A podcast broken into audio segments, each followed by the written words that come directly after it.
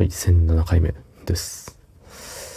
えー、今日も休みでございました。はい。明日はね、朝早いんすよ。朝早いって言っても、いつも言ってる、あの、普通の仕事の人からしたら、いや、普通じゃんっていう感じです。その本日、えー、5月10日、水曜日、24時15分でございます。10日って。うん。ドラゴンズかよって思いますけど、えー、コメントいただきましたので、お読みさせていただきたいと思います。はい。えー、ラジオネーム、素直な感想。えー、母の日の贈り物探している竹来さん。いいですね。つってね。ありがとうございます。うん。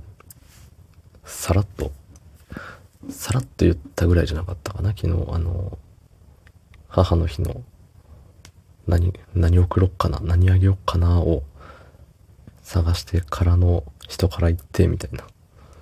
そんなワンシーンでございました。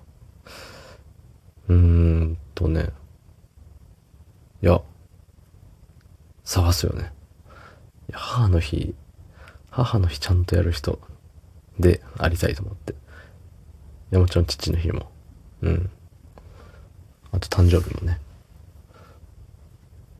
たださ、その、あげるものは結構困るんよね。あの親のさ、好きなものって意外とわかんねえなって思って。結局さ、何あげてもなんか喜んでくれるんだろうはわかるんだけど、あんまりさ、それに甘えちゃダメじゃん。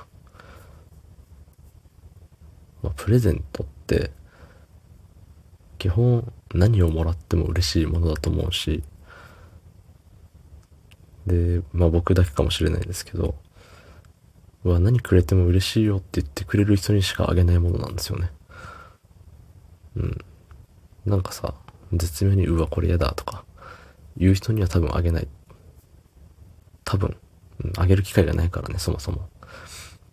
なんかもらえばさ、お返ししなきゃいけないからするけど、まあもらうこともないですしね。そう。だからさ、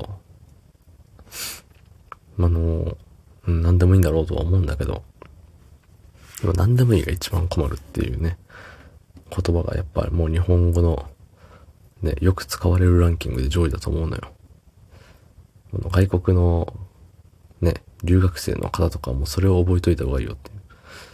何でもいいが一番困るっていう言葉を序盤で覚えた方がいいんじゃないかっていうぐらいの、覚えたところでどう使うんだよっていうのはまあ置いといてさ、あるじゃん。日本人でさ、何？グッジョブみたいな。グッジョブ使うか。あんじゃん。意味よくわからんけど、みんなが結構知ってる英語みたいなさ。そう。まあ、何の話かわかんなくなっちゃって、な、ん？わかんなくなっちゃってきてるんですけど。でも言えてもないしね。そうそう。で、あれよ。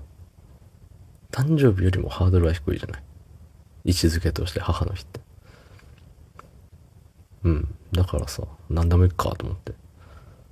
何でもいいし、あの、なんだろう、食べ物でよくねって思って。毎年花を送ってるとさ、一生花やん。で、花もさ、その、まあ、捨てる人とさ、ドライフラワーにする人、何かしらの形にして残す人といると思うんですけど、多分うちの親はね、残す派の人で、なんか邪魔じゃん。あの、もらった側は邪魔って思わんかもしれんけど、送った側はさ、見るたびに、うわ、邪魔やがれって。捨てていいよって言っても多分捨てないからさ。そう、じゃあ食べ物にしよう。食べ物はなくなるじゃんね。だし、賞味期限切れて捨てちゃうぐらいだったら食べるじゃん。うん。嫌いなものじゃなければいいやっていうので、あの、チョイスをしましたと。だその時ね、あの、勢いでチョイスしたから何買ったかあんま覚えてないんですよね。まあ、そんなレベルでいいんじゃないかな。気持ちが大事だよっていうところをね、はい。送る側が言っております。はい。どうも。ありがとうございました。